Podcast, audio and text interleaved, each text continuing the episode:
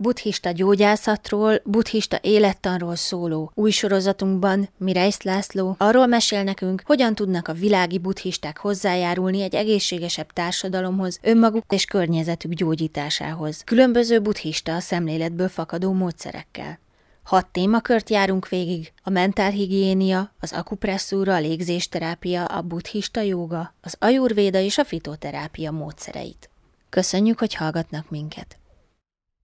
Mirabola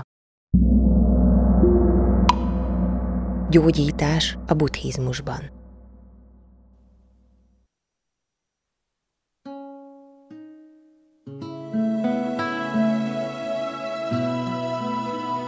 Első rész Buddhista gyógyászat egy új fogalom.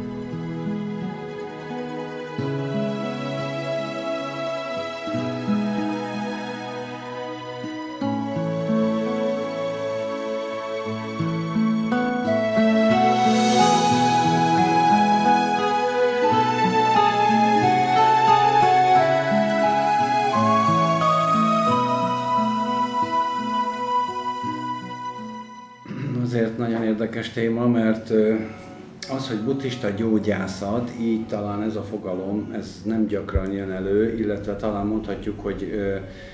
régebben nem is nagyon jelent meg, több oknál fogva. Egyrészt azért, mert a Theravada buddhizmuson belül megvannak a hogy úgy mondjam, szabályok, ami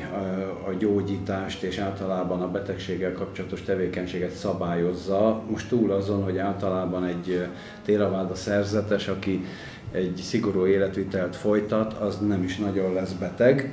De ezen túl is végső soron ö, ö, jól szabályozza a vinaja, hogy egy téraváda szerzetes hogyan ö, viszonyulhat általában a betegséghez, mit kell tennie, milyen gyógyszert használhat stb. stb. Tehát itt most per pillanat nem annyira a téravádáról és hát nem annyira a szerzetesi buddhizmusról szeretnék beszélni, hanem sokkal inkább a Mahayana buddhizmusról, tehát arról a buddhizmusról, amikor tulajdonképpen világi buddhisták találkoznak valamilyen betegséggel, és ezt kell nekik egyfajta buddhista szemléletmóddal, buddhista megközelítéssel valahogy kezelni és abból meggyógyulni. Szintén nem érintem a a Vajrayana buddhizmust, a tibeti buddhizmust, hiszen tudjuk, hogy a tibeti buddhizmusnak a gyógyítási rendszere, a gyüsi, az egy nagyon komplex és hát tulajdonképpen beavatásokon terjedő gyógyászati rendszer, de azt is tudjuk, hogy a gyüsi az lényegében az ajurvédikus, az indiai ajurvédikus gyógyászatnak a tibeti viszonyokra való átültetéséből keletkezett, tehát lényegi, lényegében teljes mértékben megfeleltethető a tibeti gyógyászat a, a hindu ajurvédikus rendszernek, bár persze ezt a tibeti gyógyító lámák nem igazán szeretik hangsúlyozni és hangoztatni, de ettől függetlenül ez így van tehát hasonlóképpen ugyanúgy három energetikára, energiai folyamatra épül, mint az ajurvéda, hasonlók a gyógynövények, gyógyszerek, e, úgy a e, végsősorban úgy a, a diagnózis és a terápia egyaránt összevethető a gyűsi és az ajurvéda esetében. Tehát ott egy jól e, kiépült orvosképzés révén tudják magát a a gyógymódot, hát hogy mondjam, továbbadni, és, és ezáltal a Vajrayana irányzatoknak tulajdonképpen megvan, elsősorban a tibeti irányzatoknak megvan a maga gyógymódjuk. Viszont azoknak a buddhistáknak, akik a Mahayana buddhizmust követik, tehát nem tartoznak a Vajrayanához, tehát nem a tibeti buddhizmushoz, vagy a Vajrayana más ágához, hanem mondjuk például Európába a Mahayana útját járják, tehát a széles utat, a világi buddhistákat értem ez alatt, azoknak is bizonyos értelemben kell legyen egy olyan eszköztáruk, a buddhizmushoz kapcsolódó gyógyítói eszköztáruk, amivel a különböző betegségeket kezelni tudják, gyógyítani tudják, elsősorban a saját problémáikat, a saját betegségeiket, és ez egyrészt megfeleljen a buddhista szemléletnek, tehát buddhizmushoz közel álló világkép és szemlélet tükröződjön ebbe a gyógyászati rendszerbe, másrészt pedig,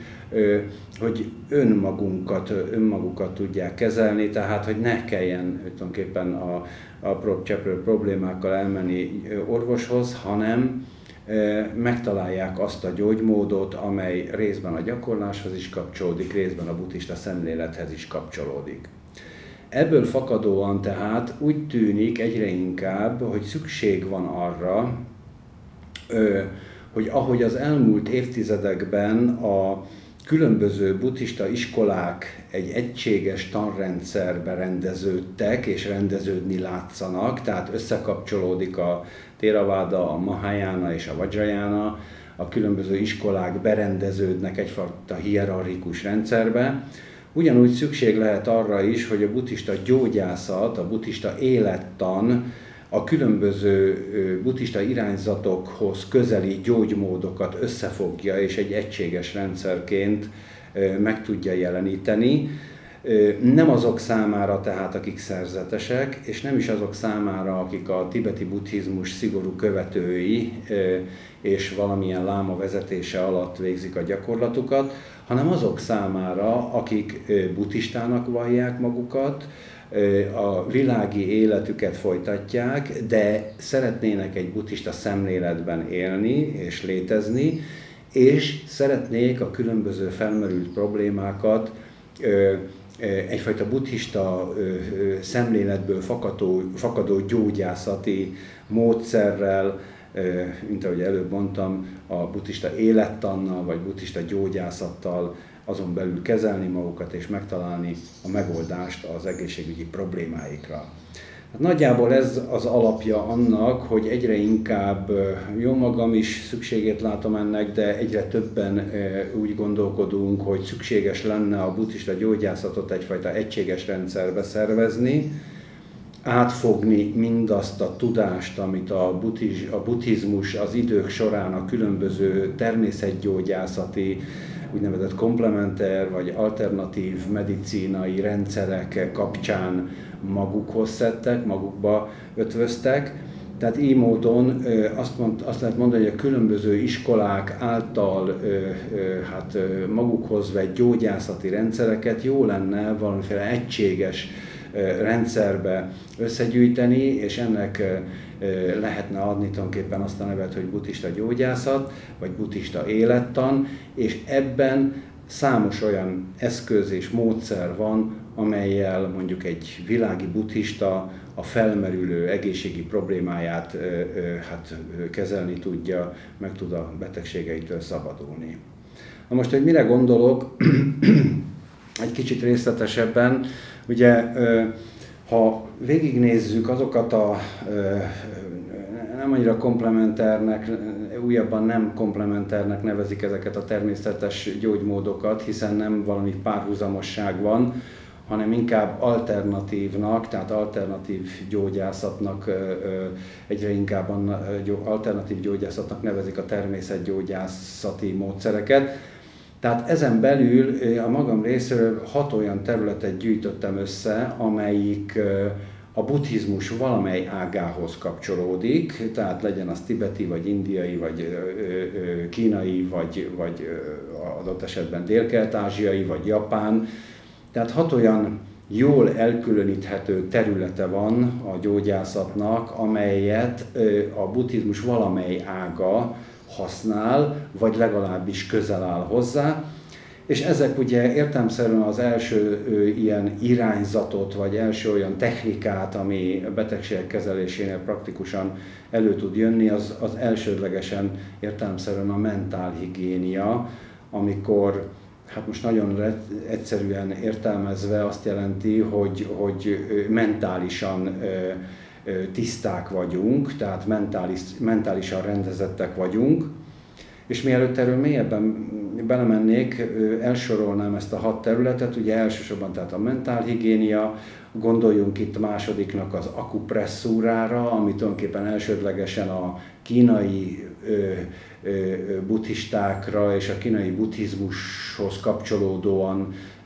jelentkezik. Itt nem az akupunktúra, tehát nem egyfajta beavatkozás, be, be, tehát testen belüli kezelésről van szó, hanem pusztán csak presszúráról, tehát a különböző pontoknak a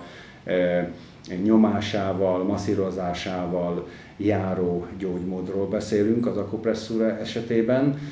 Akkor harmadikként ide sorolhatjuk ugye a légzésterápiát, ami hát tudjuk, hogy a légzéssel nagyon sok ö, ö, ö, betegséget meg lehet gyógyítani, meg lehet előzni, de még visszatérek rá. A negyedikként ö, talán teljesen természetes módon ugye a jogát említeném, ami nagyon ö, praktikus és gyakorlati módszereket nyújt arra, hogy különböző egészségügyi problémákat kezeljünk vele. Ötödikként a sokak által ismert és szeretett ajurvédát jelölném meg, ami ugye az indiai buddhizmusnak az alapja, és egyszer már beszéltem arról ebben a rádióban, hogy a ajurvéda hogyan kapcsolódik a magának Buthának is az életéhez, és hogy Butha is tanult tulajdonképpen ajurvédát, és az életét az ajurvéda hát, ö, ö, rendszere alapján szervezte, és ez nagyon fontos, hogy mi is megpróbáljuk ennek alapján szervezni az, szervezni az életünket. És tulajdonképpen a hatodiknak még megemlék, megemlíteném a fitoterápiát, tehát a gyógynövényekkel kapcsolatos ö, hát beavatkozásokat, amelyek ö, szintén a keleti országokban nagyon nagy hagyománya van, de hát valljuk be a nyugati országokban is. A keleti országoknál esetében talán azért ö, ö, rendezettebb a, a fitoterápia, mert, mert ott van egy olyan alap, és itt gondolok az ajurvédára, tehát az élettanra, amely összefűzi ezeket a gyógynövényeket, és ennek kapcsán nem pusztán csak a hagyomány által közvetített hatóerőkkel és gyógynövényekkel dolgozik az ember, hanem közvetlen tapasztalásra épülő hát, módon megtapasztalja, hogy mi, mi a betegsége, és megtapasztalja, hogy milyen gyógynövény az, amit adott esetben például az ajurvéda ajánl rá, ezt kipróbálja, és sok esetben ezeket a gyógynövényeket párosítja, kezeli, használja. Tehát mindenképpen a fitoterápia is hozzátartozik a, a, a buddhista gyógyászathoz, tehát ebbe a, be lehet sorolni ebbe a nagy csoportba, amit a buddhista élettan vagy buddhista gyógyászat néven próbálunk most összefogni. Tehát ez a hat terület, amit első, lehet, hogy még van több, lehet, hogy ezen érdemes gondolkodni, hogy a különböző buddhista vonalak milyen gyógyászati rendszerekkel találkoztak, és azt hogy építették be, hogy vették át. Nekem hirtelen ez a hat jutott eszembe, és ha arra gondolok, hogy már nagyon-nagyon régóta az indiai jogában is, sőt a szitha jogában is nagy szerepet kap az a hármasság, ugye, amit úgy szoktak mondani, hogy tulajdonképpen három terület van, amivel egészségesen tudjuk tartani magunkat. Az egyik a légzés, a másik a táplálkozás, a harmadik pedig a fizikai joga. Ugye a, a légzés a, általában a különböző cirkulációs és a testben lezajló áramlásos folyamatokkal függ össze. A gyomor, értelmszerűen a táplálkozás az a gyomor és a a, a jó ö, átalakulás, a, a táplálékok megfelelő hasznosításával függ össze, a jóga pedig a konstitucionális betegségekkel, tehát azokkal, amelyek a gerincel, a különböző testrészeinkkel függ össze, ugye ide tartozik az izom, a csontozat, meg a rugalmasságunk, meg a merevségünk, meg egyebek. Tehát ez a három már önmagában, tehát a légzés, a, a táplálkozás, illetve a jóga, ez a három már önmagában egy olyan egységes rendszer tud adni, amelyel ö, egészségesen tudjuk tartani magunkat. De ehhez még hozzájöhetnek olyan ö, előbb említett dolgok, mint az akupresszúra, amivel célirányosan szerveket tudunk ö, kezelni, vagy ugye az ajurvéda, ami összefoglalja ezt az egészet, vagy a gyógynövény ismeret, amikor szintén célirányosan tudunk egy betegséggel kapcsolatosan teják és egyéb gyógynövények használatával fel tudunk lépni. Tehát mindezek azt jelzik, hogy a buddhizmus környezetébe és a buddhista elvekkel kapcsolatosan vannak olyan technikák, amelyeket egy buddhista mindenek előtt alkalmazzon. Mindenek előtt azt értem, hogy ha jelentkezik egy probléma vagy betegség, akkor egy buddhista nem elsősorban szalad az orvoshoz, nem, nem, nem ö, ö, másokat kérdez meg elsődlegesen arról, hogy mi az ő baja, hanem megpróbál ennek utána járni, kihasználja az önismeretét, és ezekkel az egyszerű, viszonylag természetes praktikákkal megpróbálja megszüntetni azt a jelentkező kort, jelentkező betegséget, amelyel, hát mint tudjuk, minden embernek előbb-utóbb szembe kell nézni. Tehát azért fontos ez, és azért kell, hogy az ember ebbe az irányba fejlődjön, és a tudatát ebbe az irányba művelje, mert mert azt beláthatjuk, hogy nyilván vannak olyan betegségek, amelyekkel kórházba kell menni, amit csak valami operációval, vagy valamilyen beavatkozással, súlyosabb beavatkozással lehet megszüntetni, de a betegségek többsége az úgy fejlődik ki, hogy valamilyen nagyon kis lelki okból lesz egy erősebb, egy, egy súlyosabb lelki ok, majd a súlyosabb lelki ok fokozatosan a tudatát az embernek eluralja, elhatalmasodik a tudatába, majd a következő lépésben fokozatosan kiterjed a testiségére is, és azután pedig a következő lépésben pedig megjelenik valamilyen szervben, megjelenik, mint konkrét betegség. Ugye mi buddhisták ezt az elvet valljuk, hogy, a, hogy elsődlegesen a létünk tudati lét, és a betegségünk is tudati gyökerű. Tehát a lelkünkben van a gyökere ezeknek a problémáknak, és ezért mi buddhistáknak mindenképpen nagyon fontos, hogy járjunk utána a saját, saját tudatunkba, a saját lelki életünkbe, járjunk utána, hogy mik azok a problémák, mik azok a szokások, rossz beidegződések, amelyek generátorai lehettek ezeknek a, a megjelenő betegségeknek. Tehát nagyon fontos, hogy az önismeretet használjuk a gyógyászat területén, sőt tovább megyek, nem, nem csak úgy általánosságban a önismeretet, hanem bizony a belátást, a belátás gyakorlásból fakadó hát eredményeket és gyümölcsöket is használjuk akkor, amikor valamilyen betegséggel kell szembenéznünk, hogy ezáltal is egyre mélyebb és mélyebb megismeréshez jussunk. Az első, az előbb említettem ezt a hat módszert, a mentálhigiénia, a akupresszúra, a légzésterápia, a joga, az ayurvéda és a fitoterápia, és láthatjuk, hogy tulajdonképpen ebből az első, a mentálhigiénia, az azért nagyon fontos kérdés, mert ha a ha mert a szellemileg, és most itt tágítsuk ki, szellemileg és lelkileg, vagy összefoglalva tudatilag rendezett és tiszta és hát józan, tudatos állapotban vagyunk, akkor nagy valószínűséggel a betegségek elkerülnek minket. De az is lehet, hogy belefutunk valamilyen olyan helyzetbe, ami magával ragad, amikor a külső ingerek bennünk elhatalmasodnak, és nem tudunk ezzel ellen védekezni, és ez előbb-utóbb valamiféle tisztátalan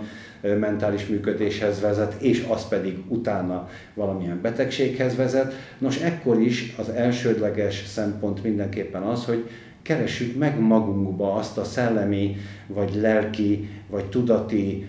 tisztátalanságot, amely később a testi betegségnek a gyökere lehet. Tehát a mentál higiénia az nagyon szigorúan kapcsolódik a buddhizmushoz, hiszen a buddhizmus alapállásából fakadóan a befelé forduló, az önmaga, önmaga felé forduló életvitellel kapcsolatosan az ember jó, hogyha magába fordul és magába keresi ezeknek a betegségeknek az okát, és legtöbbször valamilyen tisztátalanságot, valamilyen rendezetlenséget talál. Tudjuk jól például a tibeti gyűsiből, vagy akár az ajurvédából, de általában a buddhista világképből, hogy minden betegségnek három gyökéroka van. És nyilván nem mondok ebben újat, hogyha azt mondom, hogy ez a három gyökérok, ez, ez tulajdonképpen ugyanaz a gyökérok, amit a buddhizmus a létkerék és a egész kozmológiája alapjának gondol, tehát a vágy, a gyűlölet és a tompaság, vagyis kimondhatjuk a gyűsi alapján, hogy minden betegség a vágy, a gyűlölet és a tompaság valamelyik e, e, hát, komponensének az elhatalmasodásából fakad. Tehát vagy a vágy, vagy a gyűlölet, vagy a tompaság, vagy akár kettő ezek közül, vagy nagyon rossz esetben mindháromnak az elhatalmasodásából fakad. Tehát nagyon egyszerű példával, hogyha mondjuk a lelkünkben, a tudatunkban a gyűlölködés hát eluralkodik, akkor egészen biztosak lehetünk abba, hogy előbb-utóbb valamilyen gyulladásos betegség jelenik meg, tehát egészen biztos, hogy ez a fajta lelkünkben meggyökeresedő gyűlölet előbb-utóbb betegséggé fajul. Ebből az is következik, hogy ha van egy betegségünk, akkor vissza tudunk nyomozni, hogy akkor vajon az a vágy, a gyűlölet vagy a tompaság kategóriájába tartozó lelki folyamatnak a következménye. És ez már nagyon nagy dolog, hogyha valaki egy betegségét, egy valamilyen problémáját elkezdi kutatni az okát. Hiszen két válasz van, az egyik, hogy szalad az orvoshoz, a másik, hogy elkezdi kutatni az okát. És ha elkezdi kutatni az okát, az már, az már önmagában szinte egy gyógyszer, mert bizony a betegség megmutatkozik, megmutatja a maga okát, tehát rávezeti az embert arra, hogy mi lehet az a berögző szokás, vagy az a, az a lelki egyensúlytalanság, aminek a következménye a betegség. Tehát az első mindenképpen az, hogy a betegséggel szemben egy buddhista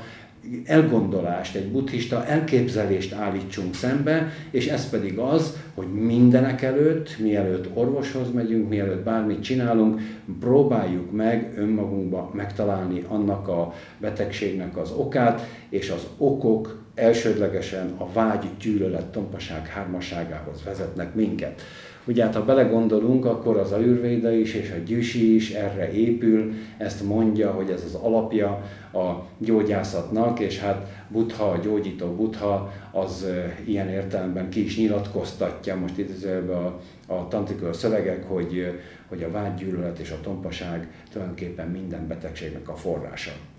Amikor tehát a mentálhigiénéről beszélünk, akkor elsődlegesen arról beszélünk, hogy a saját lelkünket tisztán kell tartani, a saját tudatunkat tisztán kell tartani, tisztán kell tartani ettől a háromtól, de ez, ez a három csak egy összefoglaló név, hiszen ezen belül nagyon sok olyan lelki probléma lehet, ami később betegséget vezethet.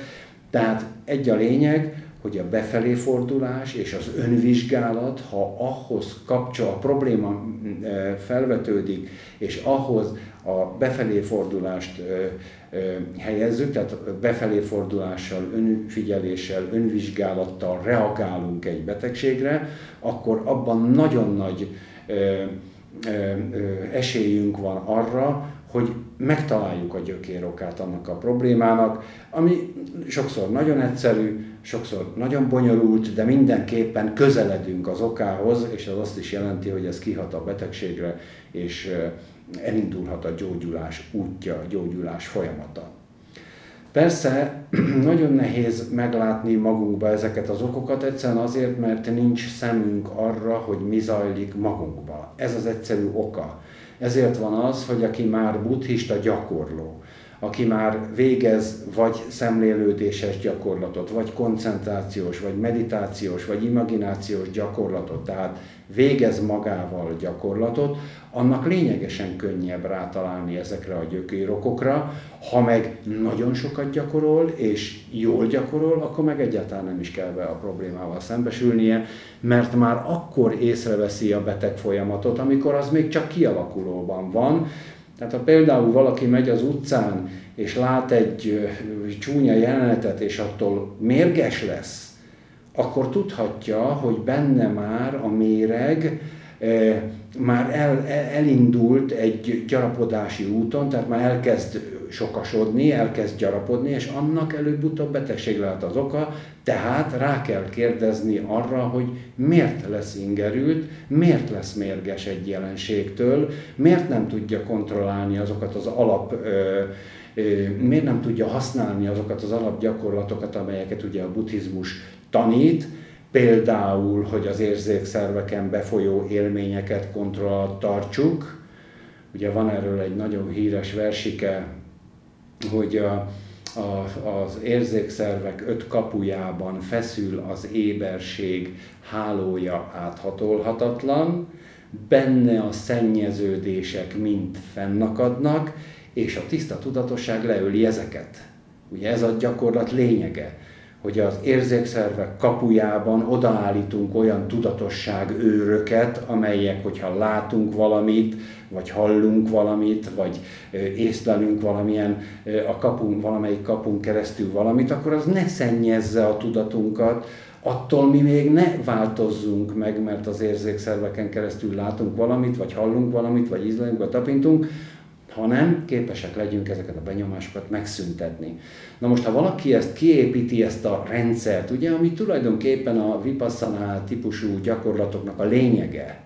hogy a kapukba éves őröket állítsunk, és ne hagyjuk, hogy a tudatunkra mindenféle szennyeződés behatoljon, és minket megmérgezzen. Tehát ha valaki ezt gyakorolja, és egyre inkább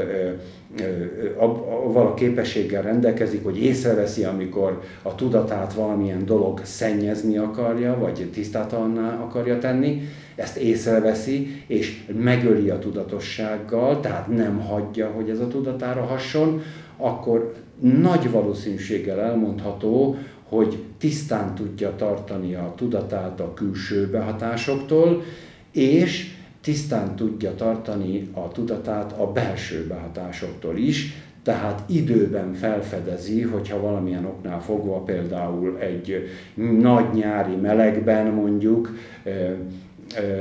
elhatalmasodik a tűz, észreveszi, hogy a szervezetében a tűz kezd túlsúlyra jutni, észreveszi, hogy egyre idegesebb, egyre, egyre ingerültebb, ami azt jelenti, hogy már nem csak a teste, hanem a tudata is érintett ebbe a túlsúlyba. Tehát észreveszi magába a folyamatokat, és tulajdonképpen ez a leglényegesebb. És ha, ha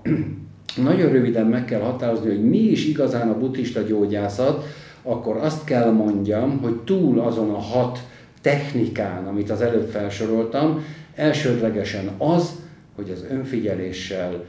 tisztán tudjuk tartani a tudatunkat úgy a külső szennyeződésektől, mint a belső szennyeződésektől, és ennek eredményeképpen meg tudjuk előzni azokat a részben lelki, tudati, részben később testi problémákat, amelyek az emberi élet során jelentkezhetnek. Most tehát nagyon röviden ez a lényege tulajdonképpen a buddhista gyógyászatnak, hogy ezekhez a technikákhoz, amiket egyébként a világban ma alkalmaznak, hiszen az akupunktúra, akupresszúra az egyre elterjedtebb. Az ajurvédát egyre többen ismerik, keresik, szeretik, használják, Hasonlóképpen a gyógynövényeknek ugye egy reneszánsza van, a légzésterápia egyre inkább köztudott, hogy milyen sok betegségre lehet alkalmazni, tehát ezek olyan dolgok, amiket a mai világban használnak. De mi buddhisták ehhez hozzáteszünk egy plusz komponenst, és az a plusz komponens az, hogy nem csak az akupresszúrát használjuk, hanem az akupresszúrával párhuzamosan az önfigyelést is bevetjük, mint fegyvert, mint, mint az eszköztárunkból, mint egy lehetőséget. Tehát párosítjuk az akupresszúrát az önismerettel, az önfigyeléssel, vagy a jogát értelmszerűen az önfigyeléssel, vagy az ajurvédát az önfigyeléssel, és tulajdonképpen ettől lesz igazán buddhista ez a technika, ez a terápia rendszer, vagy terápia módszer, és ezáltal tehát a buddhizmus magához tudja ölelni ezeket a technikákat, amelyeket persze az idők során használtak kis szerzetesek, illetve általában a különböző országokban, amerre a buddhizmus elterjedt, ott általánosan ismert volt.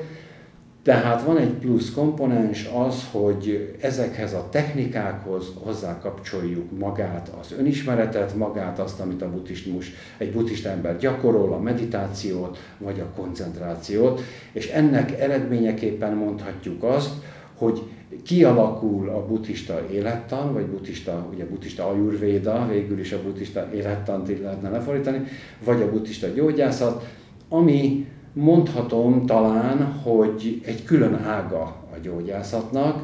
hiszen nem elégszik meg avval, hogy gyógytáját alkalmaz mondjuk a fitoterápia esetén, hanem ehhez a gyógytájához hozzá kapcsol egy megfigyelési rendszert,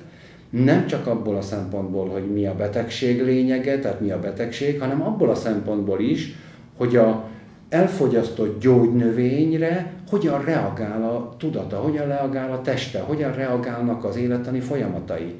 És ez az önfigyelés kettős célt, kettős célt fog szolgálni. Egyrészt megszűnik az a problémája, az a betegsége, ami kapcsán ugye előtérbe helyezte mondjuk például a fitoterapiát, vagy más, rendszer, más módszert, másrészt pedig egyre nagyobb és nagyobb tudatossággal, önismerettel fog rendelkezni. És ebben a pillanatban már a buddhizmus útján járunk, ugye a buddhista technikát alkalmazzuk úgy, hogy mellé bevettünk egy természetgyógyászati területet. Nos, hát úgy gondolom, hogy nagyon röviden végül is erről van szó, bár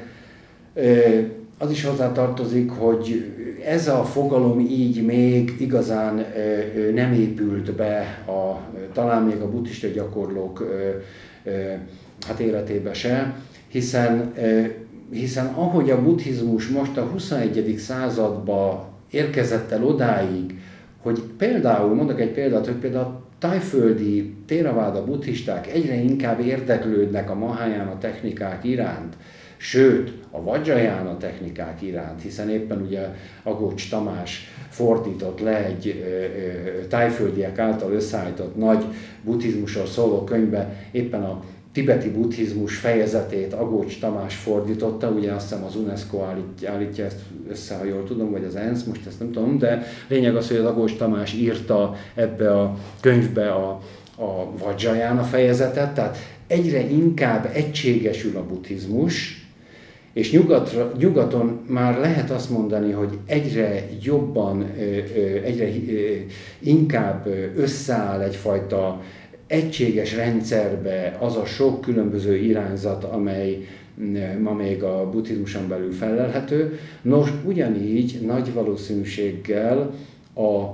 egészség-betegség kérdés körére választ adó gyógyászat is egységesülni fog abban az értelemben, hogy a buddhisták, akik a buddhista elvet vallják, de ugyanakkor világi életet élnek, és, és, és járják a maguk útját a világba. Nos, ezek ennek legyen egy olyan eszköz a kezükbe, amelyel a felmerülő betegségeket kezelni tudják. Éppen ezért a, az egyház, a Tankapja Buddhista Egyház, és remélhetőleg hamarosan a főiskola is egyre fontosabb feladatának tekinti azt, hogy a követőinek, a, a, a pártolóinak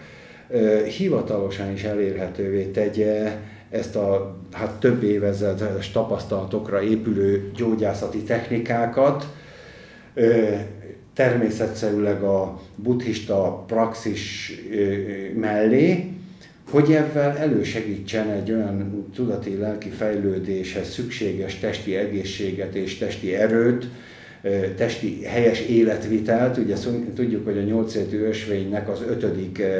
ösvénye a Samyak Ajiva, ami azt jelenti, hogy helyes életvitel, és a helyes életvitelhez hozzá tartozik az is, hogyha az ember valamilyen betegségben e, találja magát, akkor ennek a gyógyszerét saját maga keresse meg a saját életébe.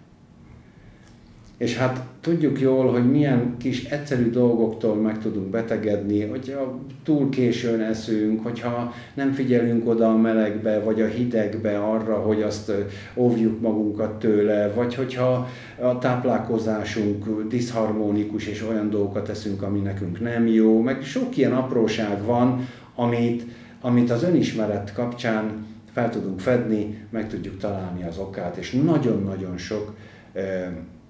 hát mélyebb problémát meg tudunk ebben előzni.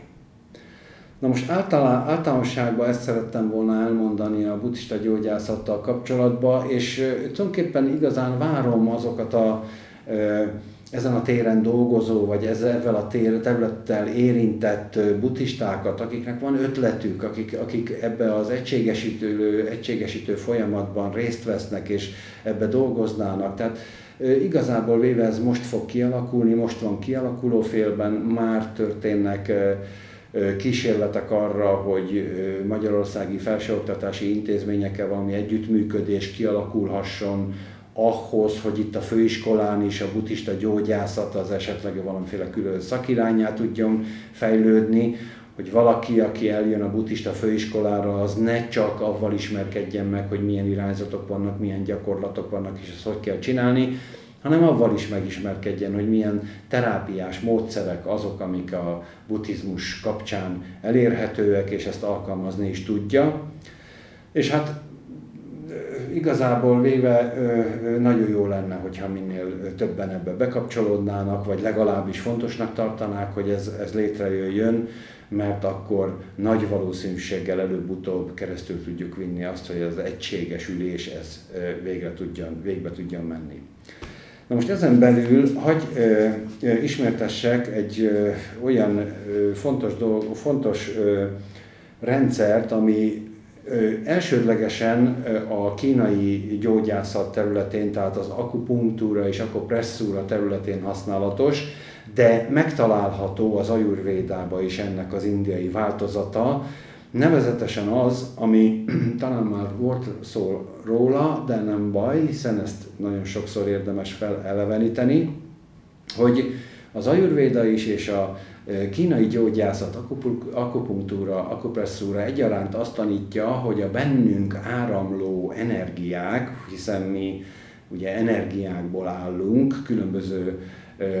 energiatípusokból, de összességében, tehát nem anyagból van a testünk és a tudatunk, hanem, hanem mozgásból, energiából, áramlásból van a testünk is és a tudatunk is.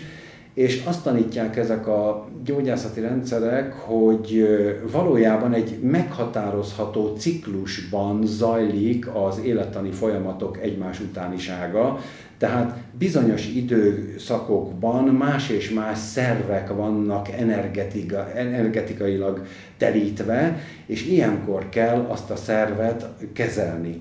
Tehát van ugye ezzel kapcsolatban egy szerv, szervóra, amit hát nagyon sokan ismernek, mert most már nagyon sok felé lehet vele találkozni, de ez is összefügg az önfigyeléssel, és ez is összefügg a gyakorlással, tehát ezért érdemes vele foglalkozni, ami kimondja, hogy a napnak a 24 órájában egész pontosan kettős órákról beszél, tehát a napnak a 12 kettős órájában a energia különböző szervekbe áramlik, Ebből az következik, hogy általában, ha egy szerv megbetegszik, akkor abban az időszakban jelentkeznek a tünetek, ezzel már lehet is azonosítani, hogy milyen szervvel van a probléma, hiszen azonosítható, hogy bizonyos időszak melyik szervhez kapcsolódik. Másfelől abban az időszakban kell a szervet gyógyítani. Mert hiába veszünk be mondjuk egy májteját, mondjuk mit tudom én, reggel, amikor a máj nem érintett, a, a, a máj energiája nem érintett reggel, tehát ilyen szempontból nem találkozik a terápia a szervel, nem érintkezik ez a kettő, tehát ö, nem, nem lesz hatékony a, a terápia, hiszen meg van határozva, hogy például a máj az gyakorlatilag éjjel egy óra és három óra között aktív.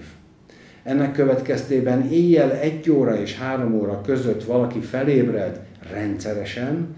és úgy érzi, hogy valami nem stimmel, esetleg izzad, vagy, vagy valamilyen ö, ö, fájdalma van, akkor egyértelműen azonosítható, hogy ott a májjal van probléma, a mérgezettséggel van probléma, tehát meg kell tisztulnia, meg kell tisztítani a máját ahhoz, hogy az a probléma megszűnjön és a terápiát is akkor kell bármilyen furcsa. Tehát ilyenkor a legjobb, mondjuk most ebben az esetben most csak kiemelve ezt, a problémát. Ilyenkor az a legjobb, hogyha valaki csinál egy jó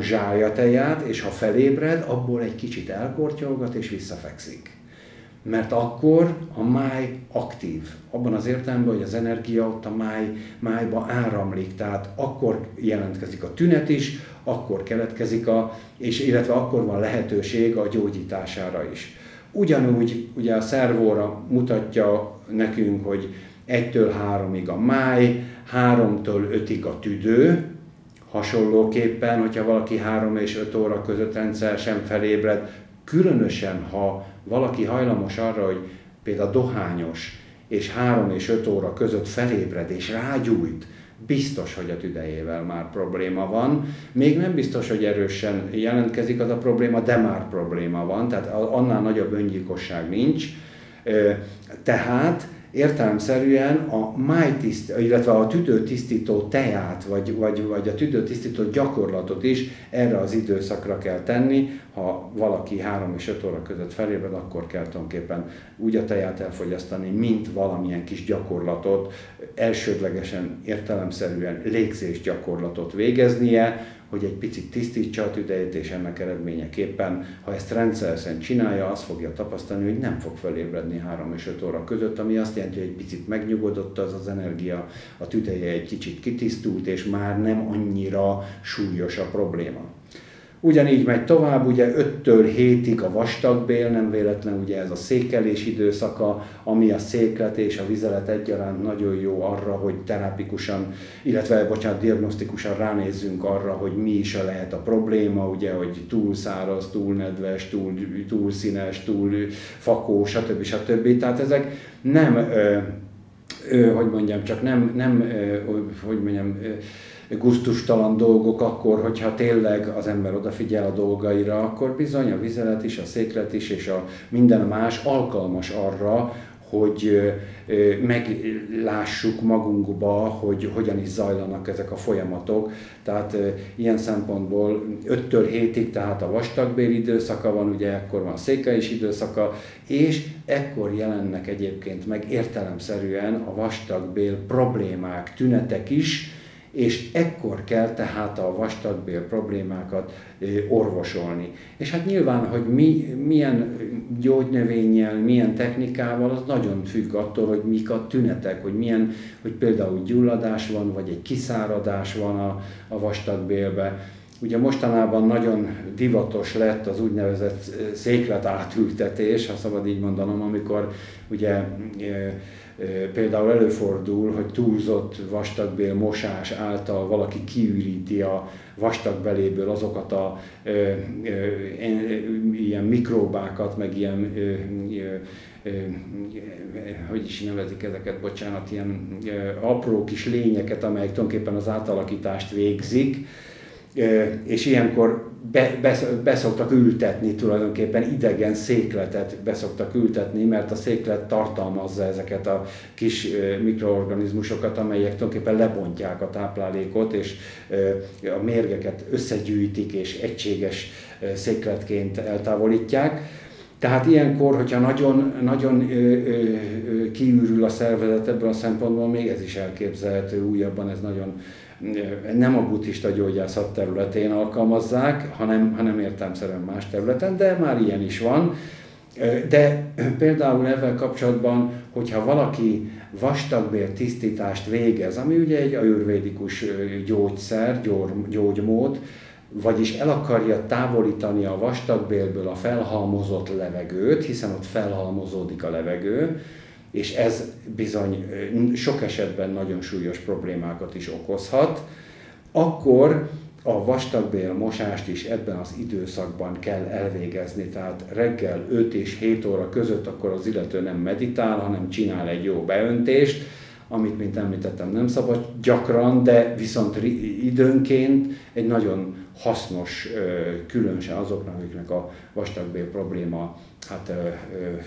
veszélyeztetettek ilyen szempontból. Ezek meg tulajdonképpen azok a típusok, akik levegősek, akik túlmozgásosak, akik,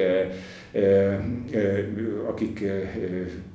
állandóan jár a kezük, vagy túl aktívak, a hiperaktívak, ezek mind levegő problémák, és azokat mind ilyenkor kell kezelni, de persze vannak nagyon jó gyógynövények is, olajos beöntés, meg egyebek, például a szezámmagos beöntés, vagy akár csak a szezámmag elfogyasztása. Tehát, hogy valaki ilyenkor reggel egy kis szezám olajat fogyaszt, az nagyon jót tesz például a, a felkelés után, olyan 5 óra felé, az nagyon jót tesz a vastagbélnek. Tehát közvetlenül ö, ö, tudja a vastagbél pro- problémát ö, kezelni. Azt meg onnan tudja, hogy van ilyen problémája, hogy adott esetben ténylegesen az alsó, úgynevezett alsó szél, tehát az öt szél közül az egyik, az alsó szél, az megszaporodik, és hát beszéljünk magyarul, gyakran kell szellentenie, és érzi, hogy a vastag belébe a levegő sok, hát erre nagyon oda kell figyelni, mert ez az alapja tulajdonképpen nagyon sok vastagbél problémának. Tehát, és így tovább, megyünk tovább, 7-től 9-ig ugye a gyomorban van az energia, ezért aztán ilyenkor tulajdonképpen ezért, ezért nagyon jó az, hogyha olyan 7 óra felé egy nagy pohár vízzel a gyomrunkat áttiszt, megtisztítjuk, tehát kimossuk, és nem hagyjuk, hogy a gyomor alján ott leülepedjenek mindenféle ilyen nyákos dolgok, de ha például azt érezzük, hogy reggel egy kicsit hány ingerünk van, vagy, vagy mit tudom, a reggeli fogmosásnál érezzük, hogy bizony közel járunk ahhoz, hogyha a nyelvünket megérintjük, megkapirgáljuk, hogy ilyen kis hányinger jelentkezik, akkor egészen biztosak lehetünk abban, hogy a gyomrunk tele van méreggel, és ilyenkor bizony 7 eh, és 9 óra között az a legjobb, hogyha iszunk egy csomó vizet, és kihányjuk. Tehát a Wachmann terápia ugye az ajurvédában egy nagyon fontos része a Wachmann terápia, ami azt jelenti tulajdonképpen, hogy eltávolítjuk a mérgeket a gyomorból, mégpedig úgy, hogy folyadékkal felhigítjuk, ez például lehet édesgyökeres víz, ugye édesgyökeres szokták az ajurvédikusok is, de más ilyen erős tisztító növény, amivel aztán azt megisszuk azt a vizet, sokszor egy-két liter vizet, és utána ezt eltávolítjuk a gyomorból, és ez kihoz nagyon sok mérget a gyomorból, és azt fogjuk tapasztalni, hogy megkönnyebbül a gyomrunk, hogy megkönnyebbülünk, és bizony ezzel olyan elsődlegesen megfázásos és a felső traktusban jelentkező nyálkás betegséget tudunk megelőzni, ami hát télen és tél végén nagyon-nagyon sok problémát okoz annak, aki erre érzékeny. És akkor mehetünk tovább, például utána 9 és 11 között ugye a hasnyálmirigyben van az energia, ez azt jelenti, hogy a hasnyálmirigy problémák többségét ilyenkor kell kezelni. Egyébként ilyenkor is fáj a legjobban, hogyha ilyen problémánk van. Ugye a hasnyálmirigy egy ilyen fura fájdalommal jelentkezik, egy ilyen öv, övszerű fájdalommal, tehát ugye a hasnyálmirigy magasságába körbe fáj a mindenünk, tehát ilyen övszerűen fáj a hasunk az jelzi, hogy a hasnyálmirigyel valami probléma van, és hát azért kell nagyon vigyázni a hasnyálmirigyel, mert a legnehezebben ö, ö, ö, visszagyógyuló, tehát nagyon nehezen ö, reprodukálja a hasnyálmirigy a szöveteit, a legnehezebben tulajdonképpen hasnyálmirigy gyógyul meg, mert ő inkább csak hát leépül, de felépülni nagyon nehezen tudjuk erre kényszeríteni. De van egy nagyon jó ajurvédikus gyógyszer, amit valószínűleg mindenki hallott, és ez a kurkuma. És hogyha valaki 9 óra felé egy kis kanál kurkumát megeszik,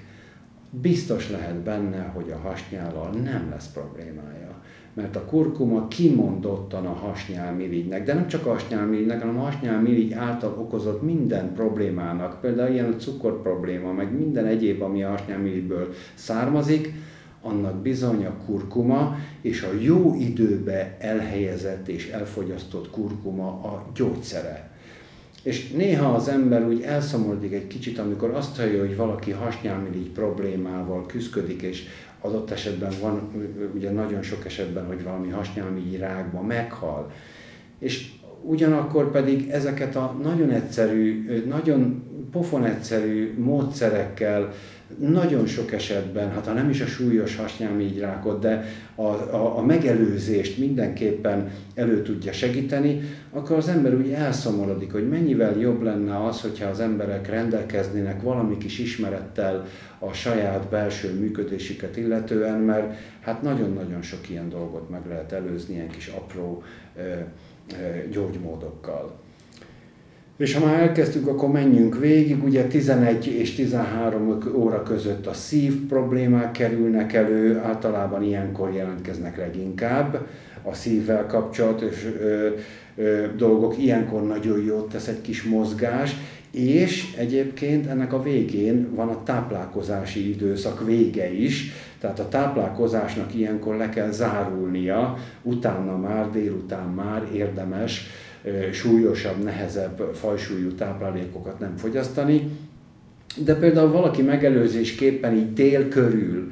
kiül egy kicsit a galagonya fa alá, például, vagy adott esetben iszik egy jó galagonya teját, az önmagában véve egy nagyon-nagyon jó dolog. Ugye na, számos más,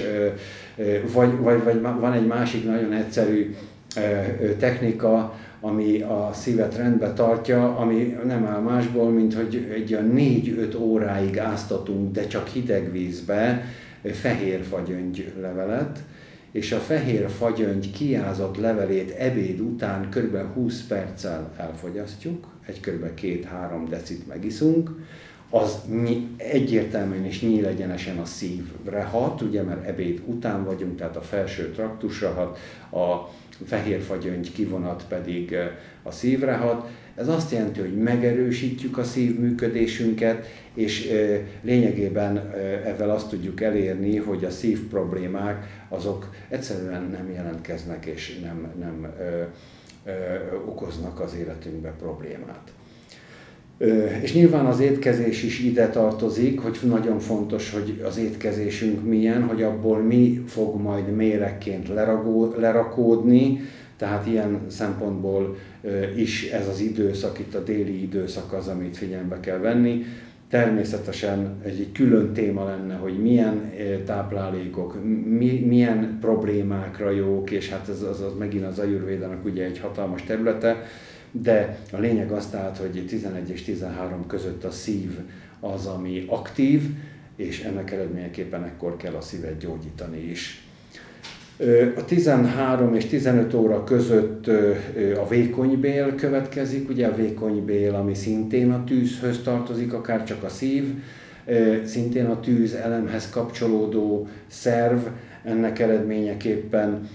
nagyon hatékonyan lehet ilyenkor a vékonybelet gyógyítani, és általában ugye vannak olyan például joga gyakorlatok, amelyek megakadályozzák, hogy a vékonybél deformációja különböző problémákat okozzon, vagyis tulajdonképpen vannak olyan, ugye ezek a felhúzott lábú gyakorlatok, amelyekkel a vékony belet a helyén tudjuk tartani, bármilyen furcsa. Ugye ez egy rendkívül hosszú tekervényes szerv, és ha nem foglalkozunk vele, akkor hajlamos elmozdulni, és hajlamos különböző problémákat okozni. De elsősorban természetesen a tűz, tűz halmozódik fel a, a, a vékonybélben, amit onnan el kell távolítani, hogyha jót akarunk magunknak. Az eltávolítás mi, mi történik, hogy történik? Ugye úgy történik, hogy valamiféle gyenge, szenna levél, vagy valami hasonló gyenge hashajtóval tulajdonképpen eltávolítjuk a vékonybélből az ott felhalmozódó tüzet, és ezzel nagyon sok gyulladásos betegséget gyógyítani, illetve megelőzni tudunk. Tehát a vékonybél 11, 13 és 15 óra között, ezután következik a 3 óra és délután 3 óra és délután 5 óra között a, a húgyhólyag, ezért e, itt nagyon fontos a folyadékfogyasztás ebbe az időszakban, hogy minél jobban átmosuk, és minél tisztább, persze, minél tisztább folyadék, e, hogy ilyenkor átmossuk tulajdonképpen a húgyhólyagot, Ezután 5-től 7-ig a vese, ez megint csak egy nagyon izgalmas kérdés, hiszen a vese nagyon sebezhető szerv, nagyon, nagyon sérülékeny szerv. Gondoljunk csak abba bele, hogy a vesék közvetlenül kapcsolatban vannak az érzelmekkel, és, és minden érzelmi sérülés az közvetlenül a vesébe is kárt okoz, már pedig tudjuk jól, hogy napjainkban milyen sok érzelmi sérülésnek vagyunk kitéve, hogy mennyi hát érzelmileg mennyi problémánk tud lenni. Tehát ebből fakadóan a vese rendkívül sérülékeny, és hát, hogyha azt tapasztaljuk, ö, ö, például gondoljuk bele csak abba az analógiába, hogy a vesében lerakódik mindenféle méreg, ugye elsődlegesen a kövek, a salakok és egyebek, és ezek felgyűlnek ott, akkor ezek milyen komoly fájdalmakat tudnak okozni, de van egy nagyon jó gyógyszer arra, hogy időnként átküldve ezt a gyógyszert megtisztítsuk a vesét, ez pedig ugye a bogyó, tehát mondjuk 5 óra tájban egy jó főzött bogyó, tehát egy jó fél óráig főzött bogyóból készült teja rendkívül hatásosan kihajtja ezeket a, ezeket a köveket és salakokat. Ez azt jelenti, hogy ha valaki megcsinálja ezt a terápiát, azt fogja tapasztalni, hogy egy fél órán belül kopog, amikor a WC-n pisil, mert egyszerűen kopogja, mert kijönnek a kövek, szó szerint és szabályosan. Nagyon-nagyon gyakori probléma a vese, vesekő és a vese probléma, tehát mindenképpen erre, erre oda kell figyelni, de főleg persze arra kell figyelni, hogy az érzelmeink ne rakódjanak le, tehát például amikor megsértenek minket, akkor azon túl tudjunk lépni. Ha nem tudunk túllépni egy sérelmen, egy érzelmi sebesülésen, akkor az, mint vesető fog lerakódni, bármilyen furcsa, persze a tudatba is lerakódik, és ott is lesznek hasonlóképpen olyan kövek, olyan lerakódások, amelyek majd később problémát okozhatnak, de konkrétan a szervben, a vesében is lerakódnak ezek a, ezek a, súly, ezek a súlyos, megoldatlan kövek, nehézségek, és bizony egy idő után ezek borzasztó nagy fájdalmakat tudnak okozni, tehát mindenképpen oda kell figyelni. Tehát nem csak arra, hogy az önfigyeléssel észrevegyük, hogy a érzelmi sebesülések, az érzések azok ne rakódjanak le, és ne, ne nehezei, nehezüljenek el bennünk a tudatunkba, hanem arra is, hogy a testi szinten a vese is tisztán legyen tartva, itt elsősorban természetesen a, a bogyót lehet megnevezni, de nagyon sok más növény van, ami szintén a vese tisztítására alkalmas, de mindenképpen tehát ez az időintervallum, a délután 5 és délután 7 óra közötti időszaka, amikor a energia a vesében van, tehát a vesét táplálja, és ennek eredményeképpen itt is kell gyógyítani. Tovább menve még gyorsan végszaladva, ugye 7-től 9-ig a keringési rendszer van, amire megint van egy csodálatos buddhista növény, ami kiválóan alkalmas, hogy ebbe az időszakba abból egy teját készítsünk és megígyünk, és ez nem más, mint a gingó biloba. Ugye tudjuk, hogy most már gyógyszerként is használják. De valójában egy júniusi teliholdnál szedett gingó levél, az megszárítva egész évben használható, nagyon jó, alkalmas arra, hogy abból egy teját készítsünk, és este 7 és 11 óra között elfogyasszuk. Ha ezt megtesszük, akkor ez végig megy az ereken, szabályosan, mint egy ilyen kis kéményseprő, végig megy az ereken, és megtisztítja az ereket. Ugye a, a gingó azért is szent növény tulajdonképpen a buddhizmusban, sok mindenért, azért is, mert az a legelső, ugye a legősibb fánk, a, a gingó biloba, ami egyáltalán hát a, a faunába ismert, de azért is, mert, és azért is, mert olyan ima alakú a levele, de azért is tulajdonképpen, mert a keringést segíti. Tehát segíti azt, hogy az áramlások, a keringések bennünk megfelelő módon végbe menjenek, hiszen tulajdonképpen az egyik legfontosabb dolog az, hogy az egyes szervek és általában az ember élettani folyamatai egymással kommunikáljanak. Tehát, hogy kommunikáljanak a szervek. Bármilyen furcsán hangzik ez, ugyanúgy, mint mondjuk egy emberi, emberi társadalomban nagyon fontos, hogy egy embercsoporton belül kommunikáljanak egymással, és megbeszéljék a problémákat, amik felmerülnek, és ne az legyen, hogy mindenki ül a saját fájdalmán, és nem, mond, nem szól egy szót hanem, hanem a többiekkel megbeszélve egy jó hangulatú társaság legyen belőlük, mert éppen azért, mert jól kommunikálnak, és az áramlás közöttük megfelelő. Nos, ugyanígy egy szerven belül, vagy a szerveknél is ez a helyzet, ha jól kommunikálnak egymással a szervek, akkor az ember egészséges, az emberi test egésze egészséges, ha nem jól kommunikálnak, akkor nem egészséges. Nos, a ginkgo biloba ezt a kommunikációt segíti elő, és ennek kapcsán a szervek egymással kommunikálni fognak, és ennek eredményeképpen pedig a test egészséges lesz. Tehát Ugyanígy végigmehetünk, talán éppen a 9 és 11 óra közötti hármas melegítő, amit nagyon nehezen tudunk ö, ö, hát gyógynövényjel megérinteni. Tudnék, ez egy nagyon nagy terület. Ugye a hármas melegítő az azt jelenti, hogy mindhárom testrészt érintő dolog, tehát nem, nem csak egy, egy, a test egy táján azonosítható szervről beszélünk, hanem mindhárom, ugye a középső, a felső traktus és alsó traktus egymáshoz való viszonya az, ami a hármas melegítő szabályoz. Ennek eredményeképpen 21 és 23 óra között nagyon jó az, hogyha pihenünk, hogyha lazítunk, hogyha, hogyha hagyjuk, hogy a hármas melegítő egymással, hogy mondjam, beszélgessen most szimbolikusan, tehát hogy legyen kommunikáció köztük, és a hármas melegítő egymást áthathassa. Tehát e, ilyenkor a pihenés az, ami nagyon jó, hogy egy kicsit lazítunk, pihenünk. Hát tudjuk jól, hogy fiatalkorban általában ilyenkor nem lazítani, meg pihenni szoktak, hanem bulizni, de azt is tudjuk, hogy ebből előbb-utóbb betegség lesz. Tehát ilyen szempontból teljesen rendben van minden. Amikor majd már beteg lesz, akkor nem bulizik, hanem egy kicsit pihen, és akkor meggyógyul és bulizhat tovább. Tehát ilyen szempontból nagyon fontos, hogy figyeljünk erre, illetve 11 és 1 óra között az epe hólyag, az epe, ugye ami a éjjeli tűz, tulajdonképpen az epe, ami ilyenkor itt van a, a, hát a, az erő, az energia az epébe, epehólyagba, és értelmszerűen az epe problémákat is ilyenkor kell csillapítani. De amennyiben ilyenkor jól tudunk pihenni, ami azt jelenti, hogy teljesen ellazulunk, nem feltétlen alszunk, bár az, az, az is nyilvánvaló egy nagyon jó pihenés, hiszen akkor a lelkünk éppen az epehólyag kapcsán a nappali élmények feldolgozását végzi,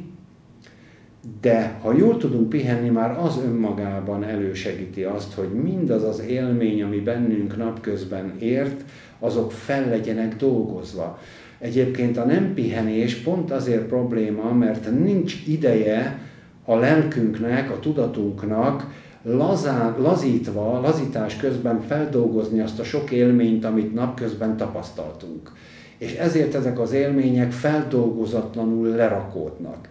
De hogyha van időnk, van ö, ö, lehetőségünk arra, hogy ellazulva hagyjuk, hogy a tudatunkba ezek úgy feldolgozódjanak, akkor azt veszük észre, hogy nagyon könnyen ébredünk, nagyon könnyen kelünk, kipihentek vagyunk, egészségesek vagyunk, tehát nagyon-nagyon fontos, hogy ebben az időszakban ne görcsöljünk be, az epe görcs, ugye az, az, az tulajdonképpen a, a, az élményekből fakadó görcs, így is le lehetne fordítani. Tehát ilyen szempontból ez az idősek is nem fontos, és visszaértünk ugye egy órához, amikor újra májjal szembesülünk, tehát a máj energetikai állapotát lehet megvizsgálni.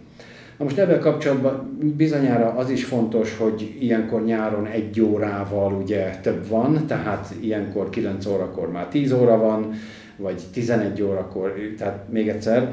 tehát egy órával több van, tehát ha ránézünk az órára, hogy mondjuk 10 óra van az órán, akkor tudjuk, hogy csak 9 van, tehát akkor indul az, a, a, a, a, a hasnyálmirigy órája, vagy dupla órája, tehát egy órát tulajdonképpen mindig le kell vonni a nyári időből. Aztán télen helyreáll a rend, és akkor e, már az idő e,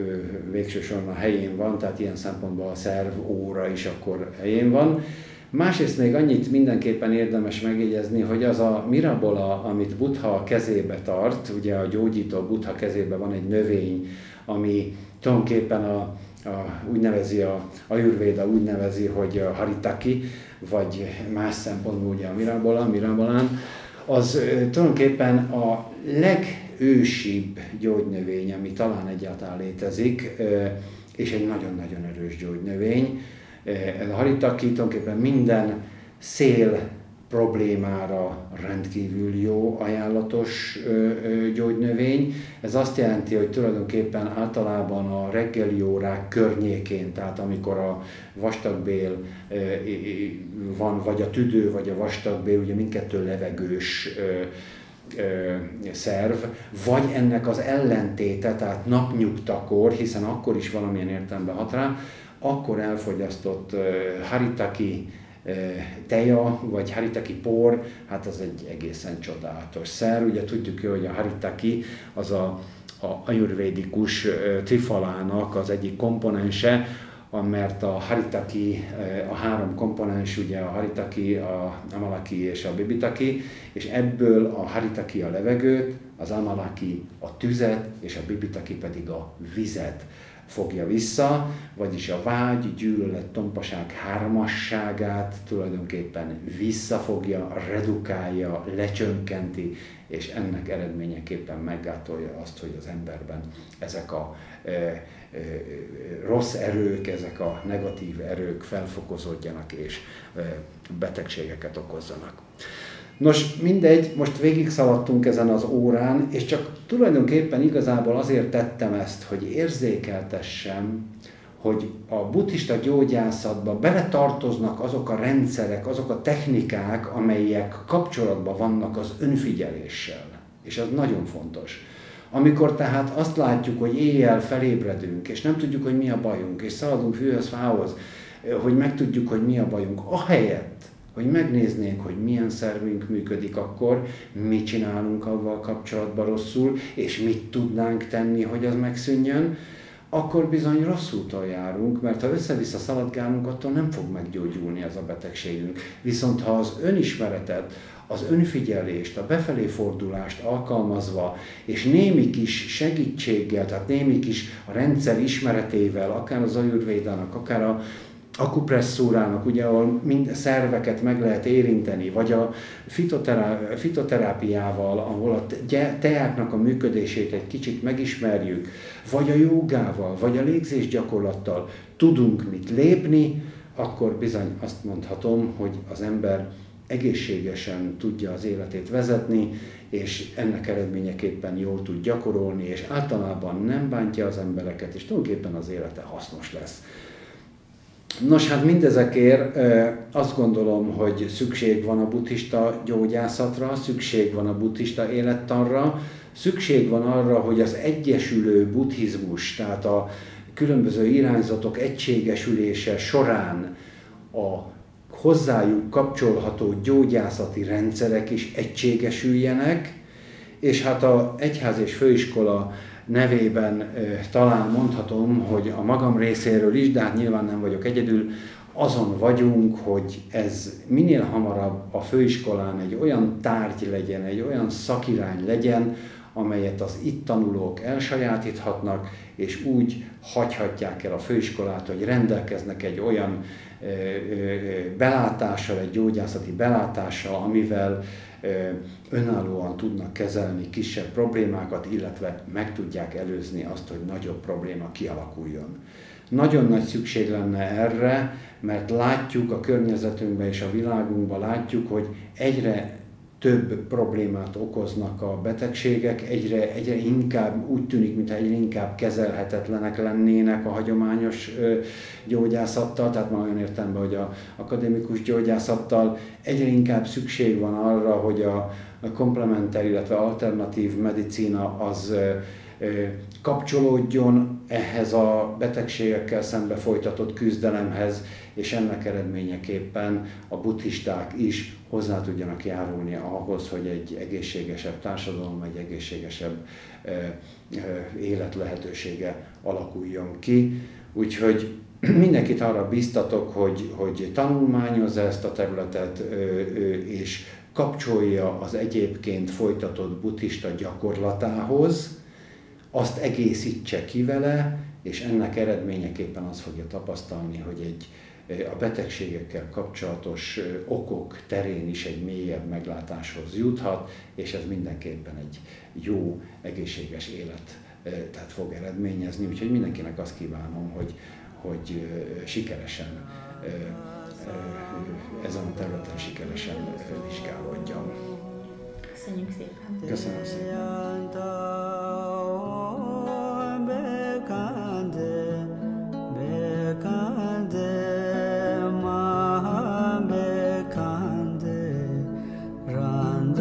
samanga te so. Te yanta